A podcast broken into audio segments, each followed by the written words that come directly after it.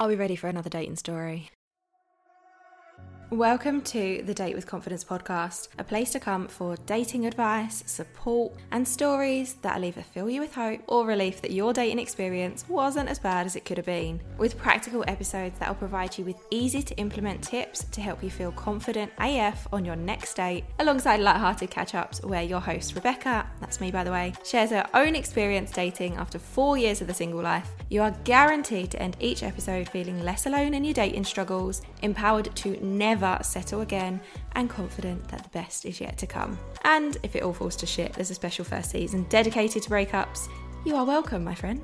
Subscribe, review, and share with your single friends.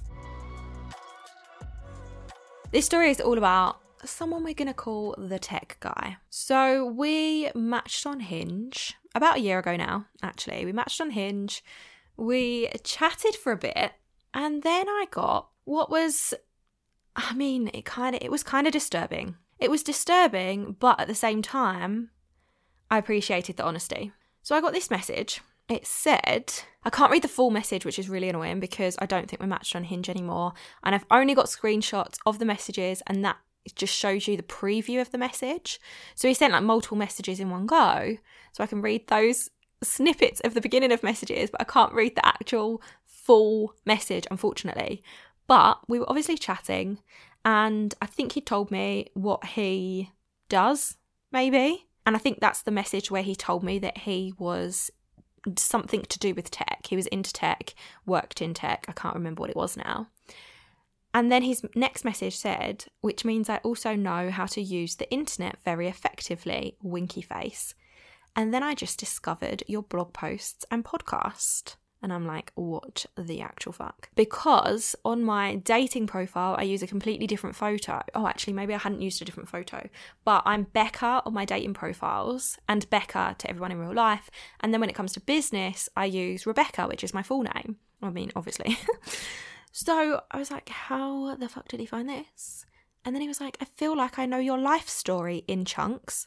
I only read parts of this page and then the laughing emoji. And it was my About Me page on Medium, which I also linked to my website because it's. I, when I was writing on Medium consistently, I wrote an article for one of the publications on there, and it's like an About Me article. So it's pretty in depth. It's like an in depth story about my life, about who I am, about breakups. It's it's very in depth. And this guy had stalked me and read it. And he said, I wanted to be open about that as I try to be very honest, mostly to my detriment at times.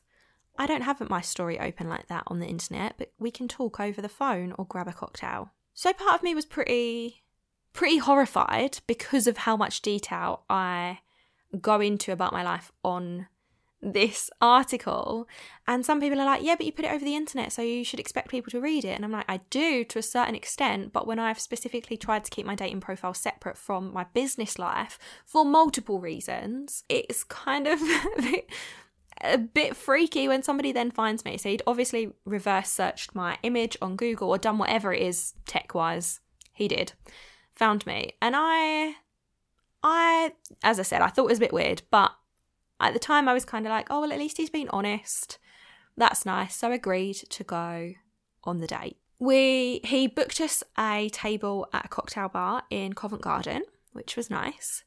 And he met me at the station. And first of all, I was like, he's really attractive. He's tall. Obviously, that's a big tick in my book. He was attractive. He I don't know if he was my type. He was a bit geeky, like the tech space. He was a bit he's a bit of a tech geek, but that's fine. Like I'm quite attractive to uh, quite attracted to geeks, I guess. So we met him. First impressions were good. We started walking and we were chatting. Conversation was flowing quite well. Get to the bar and we've got this cute little table set aside. Now I wasn't drinking at the time, so I ordered a mocktail. Now on the cocktail menu there were only two mocktails, so I ordered one of them and he ordered the other one. And the drinks came up all fancy and it was nice. And then I know we're jumping ahead a bit here, but if I don't say it now, I'm going to forget. when it came to ordering the second round, we tried each other's cocktails. And then when it came to ordering the second round, I was like, I think I'm just going to have the same because I really enjoyed it. And he was like, oh, well, I'll, I'll just have the same that I had then. And I was like, well, you can order a different one just because I'm having the same doesn't mean you have to have the same. And he was like, no, I'll just have the same. And I thought that was a little bit strange, but I, I don't know. Maybe I was just overthinking things.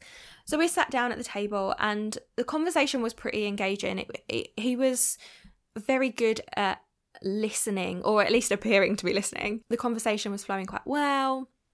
We were talking about lots of different stuff. I was talking about spirituality stuff. He was talking about tech, and he was launching a, a, a business or an app or something with a friend. So we had a lot of stuff to talk about, and it was a really nice first date. It was it was probably the first time that I had found someone attractive since my breakup.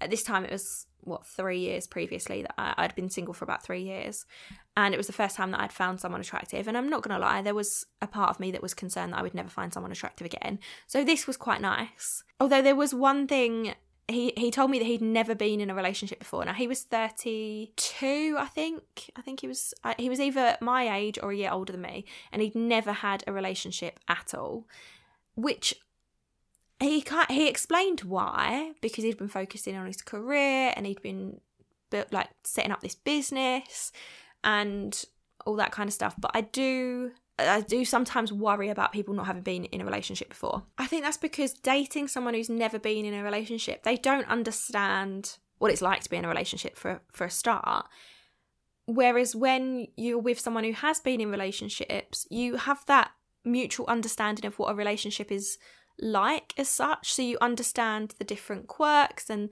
there are intimate things that only happen between couples, and you have different connections and closeness. And uh, it, it kind of concerns it concerns me the idea of dating someone that had never been in a relationship because I don't want to teach someone how to be in a relationship, right?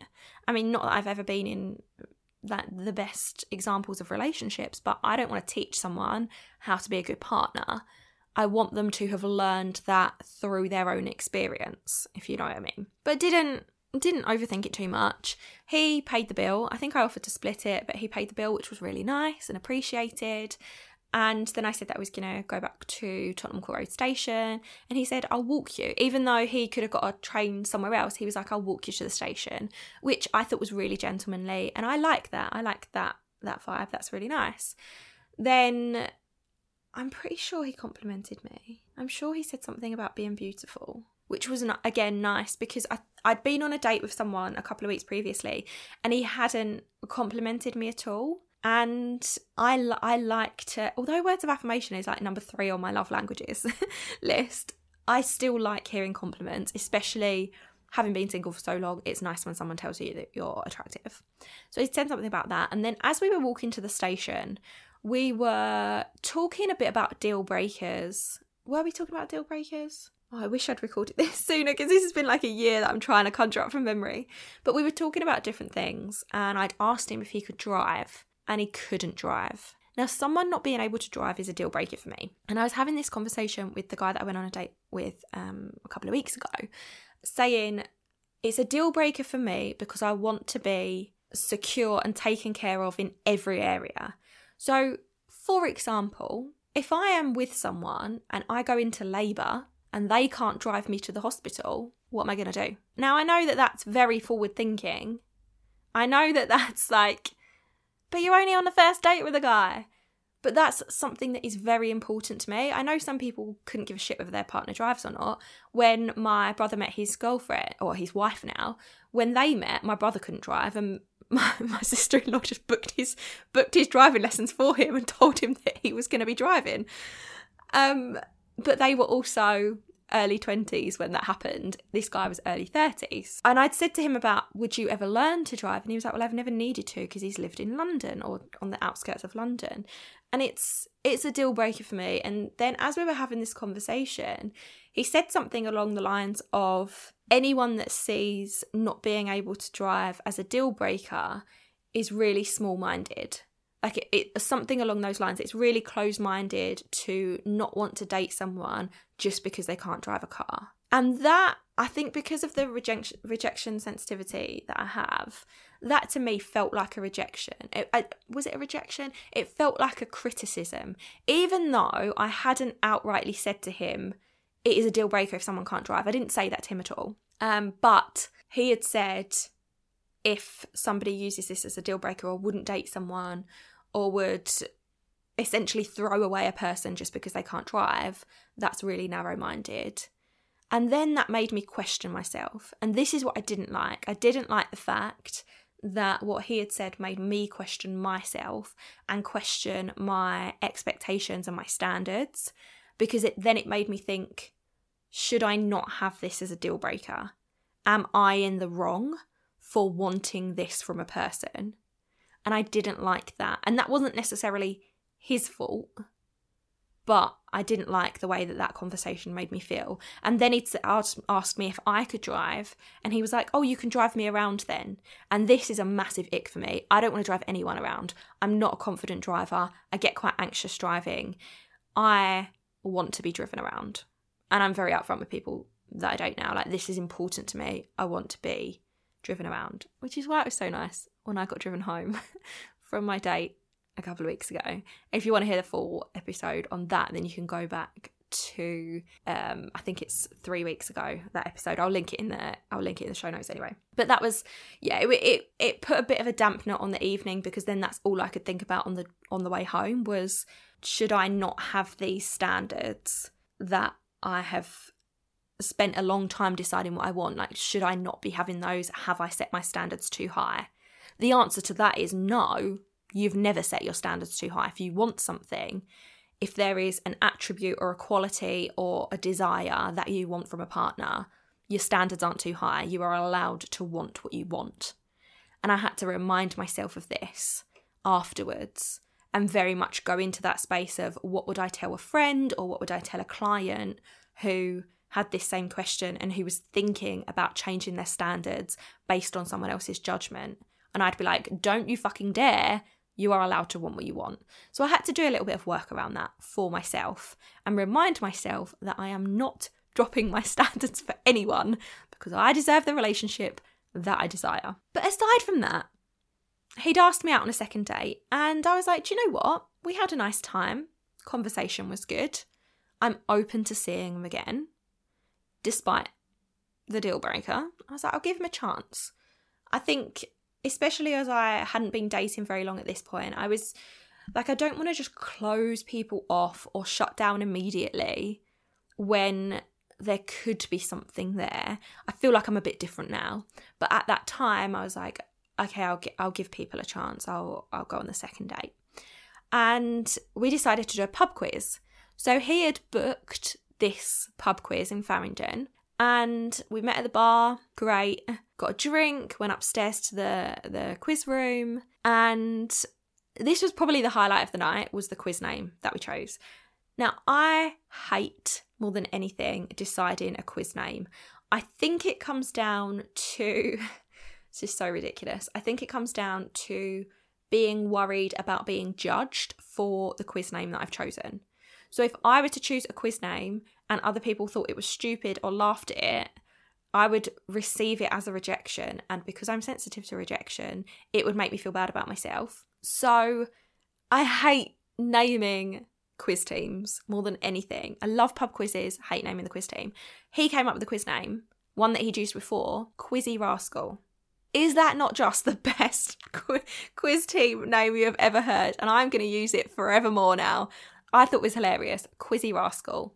Absolutely spot on. So that was our team name he'd bought me a drink in the bar downstairs and then we were upstairs and working our way through this quiz and then I got a round of drinks for us and as we were as we were working through the quiz I told him already I am very competitive it is important to me that we do well because I am very competitive and I was half joking but also very serious so we're carrying on working through and we've got this sheet of images and he makes a joke about googling and to see what the answer is. And I was like, no, absolutely not. We are not cheating.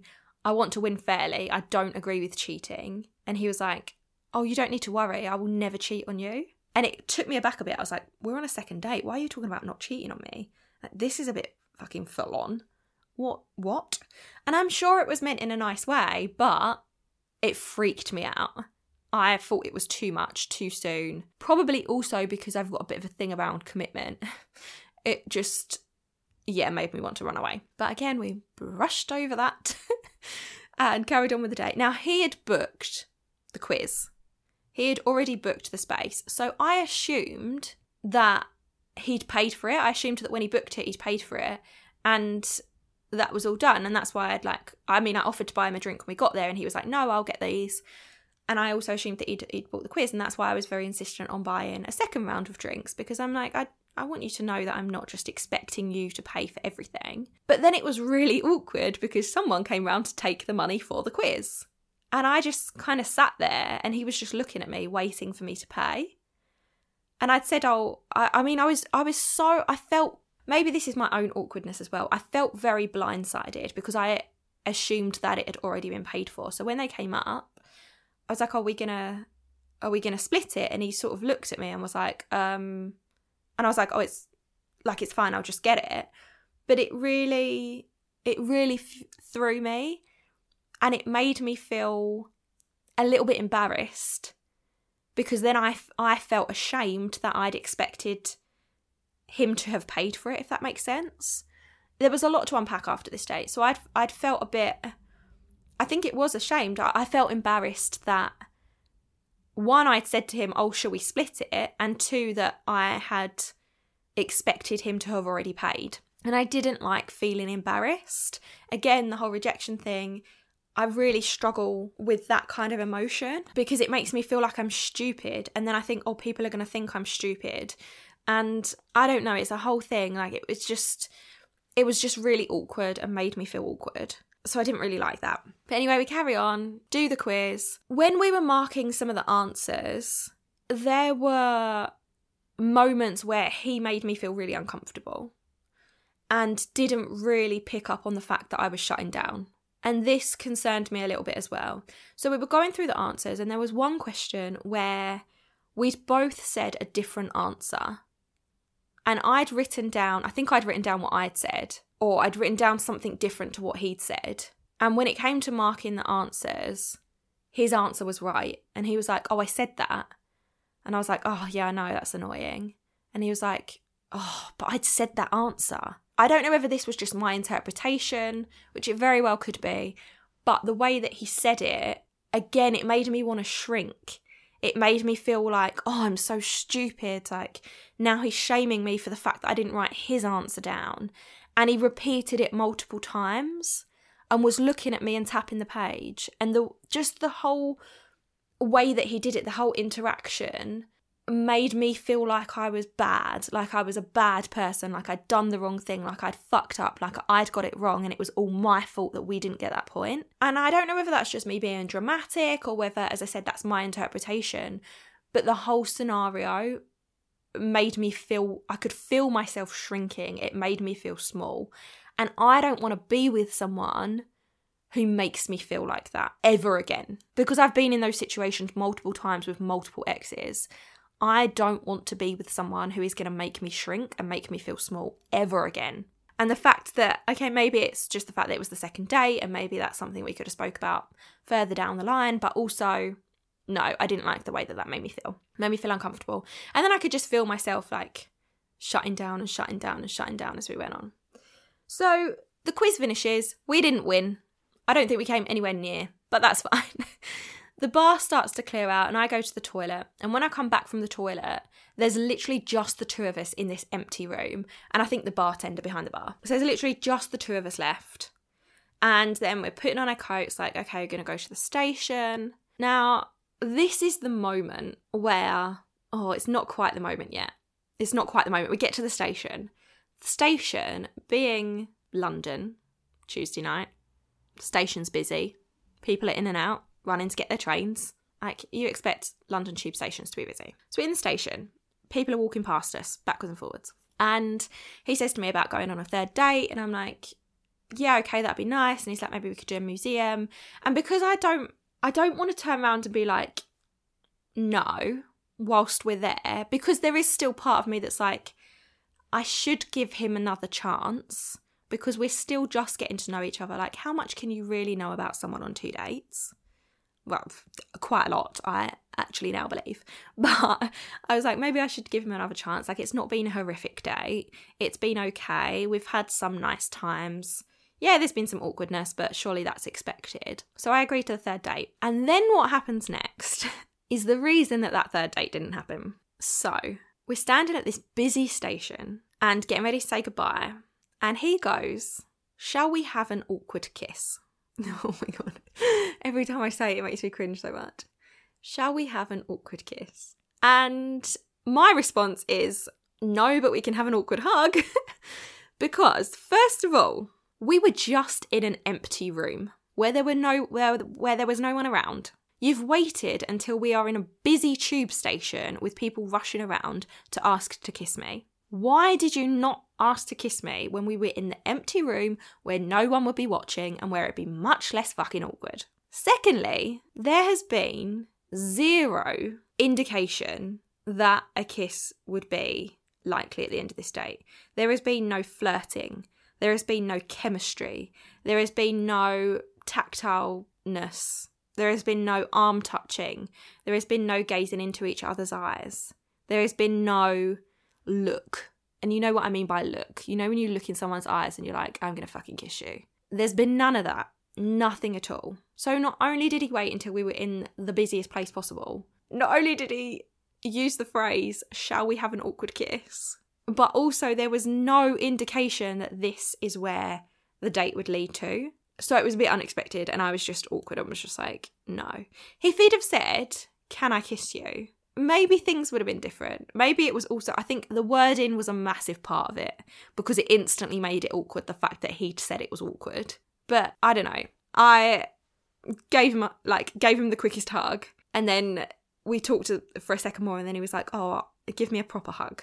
So he hugged me again. And then I got on the train and was just like, my fucking God, what happened? What just happened? So by this point, by the time I got home, I know I'd agreed to the third date, but as we have established, you can change your mind whenever you want. um, I'd got, I got home and I'd reflected on the day and thought about the the first date with the whole deal breaker thing. Thought about how I'd felt throughout the second date, and I just knew that I I didn't want the third date to go ahead. So a few days later, or maybe a week later, I just messaged him and I was like, "Look, I've been reflecting on our date. You know what I said because I've got the episode on how to how to cancel a date with a nice one. I essentially used the script that I share with you in that episode. So I said that, and then his response was again, it could just be my interpretation, but it came back a little bit stroppy and was just like, yeah, I can see that as well. Or I can see that now. Because I think I'd said, I, I don't think we're compatible. Um, and he, he was just like, I can see that now. Or whatever it was. And, th- and that's fine. And now he's blocked me on WhatsApp. so that was that. But there were quite a few lessons that I learned from this date. And the main one being do not let anyone ever make you feel like you have to drop your standards or change your expectations just because they don't agree with it.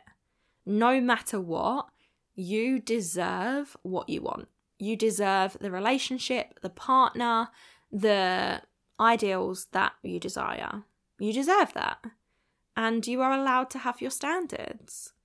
Just because somebody tells you that your standards are bullshit doesn't mean that they are. That's just their opinion. Some people couldn't give a fuck about the fact that somebody doesn't drive. To me, it is important. And that's okay. And this is something that I talk about so in depth inside the confidence course. And was one of the reasons that I put this um, lesson within the confidence course. There's a whole module around raising your standards, so about setting standards for your whole life. So there's four different areas. There's the health and wellness, there's relationship, career, and finance. And in the relationship section, it's all about raising your relationship standards and different exercises to help you distinguish between standards and expectations, to help you not to settle for anything else, uh, to, to set, help you not to settle for anything less than you deserve, and to really help you feel confident owning what you want and asking for what you want. So I put that in there because I do think it's it's really really valuable, and that's come from the lessons I've learned on this date. And I, as I said, I do. Uh, you're allowed to have your standards. You don't have to drop them just because somebody else doesn't agree. So that was that. That was that date. Yeah, and I think Date three probably would have happened if he hadn't said that. If he hadn't said, Shall we have an awkward kiss? probably would have happened. But who knows? That probably would have been a disaster. I, I can't imagine he was my person. I'm sure he probably thinks the same now. In fact, he's blocked me. Whoops. Um, but that's fine. So, yeah, I want to hear your stories. Give me all the gossip on your dates. Tell me about your worst dates, your best dates, your average dates, dates where you would have had a third date, but then he said something weird. What did he say? Tell me everything. Go to datewithconfidencepodcast.com slash contribute. You can share anonymously. You can give me a name. You can ask me questions, JX, all that stuff. But just go there, get involved. I want to hear from you. And I will see you in the next one. Thanks so much for listening to the Date with Confidence podcast. I hope you've enjoyed this episode. Subscribe, rate and review, and share it with your single friends.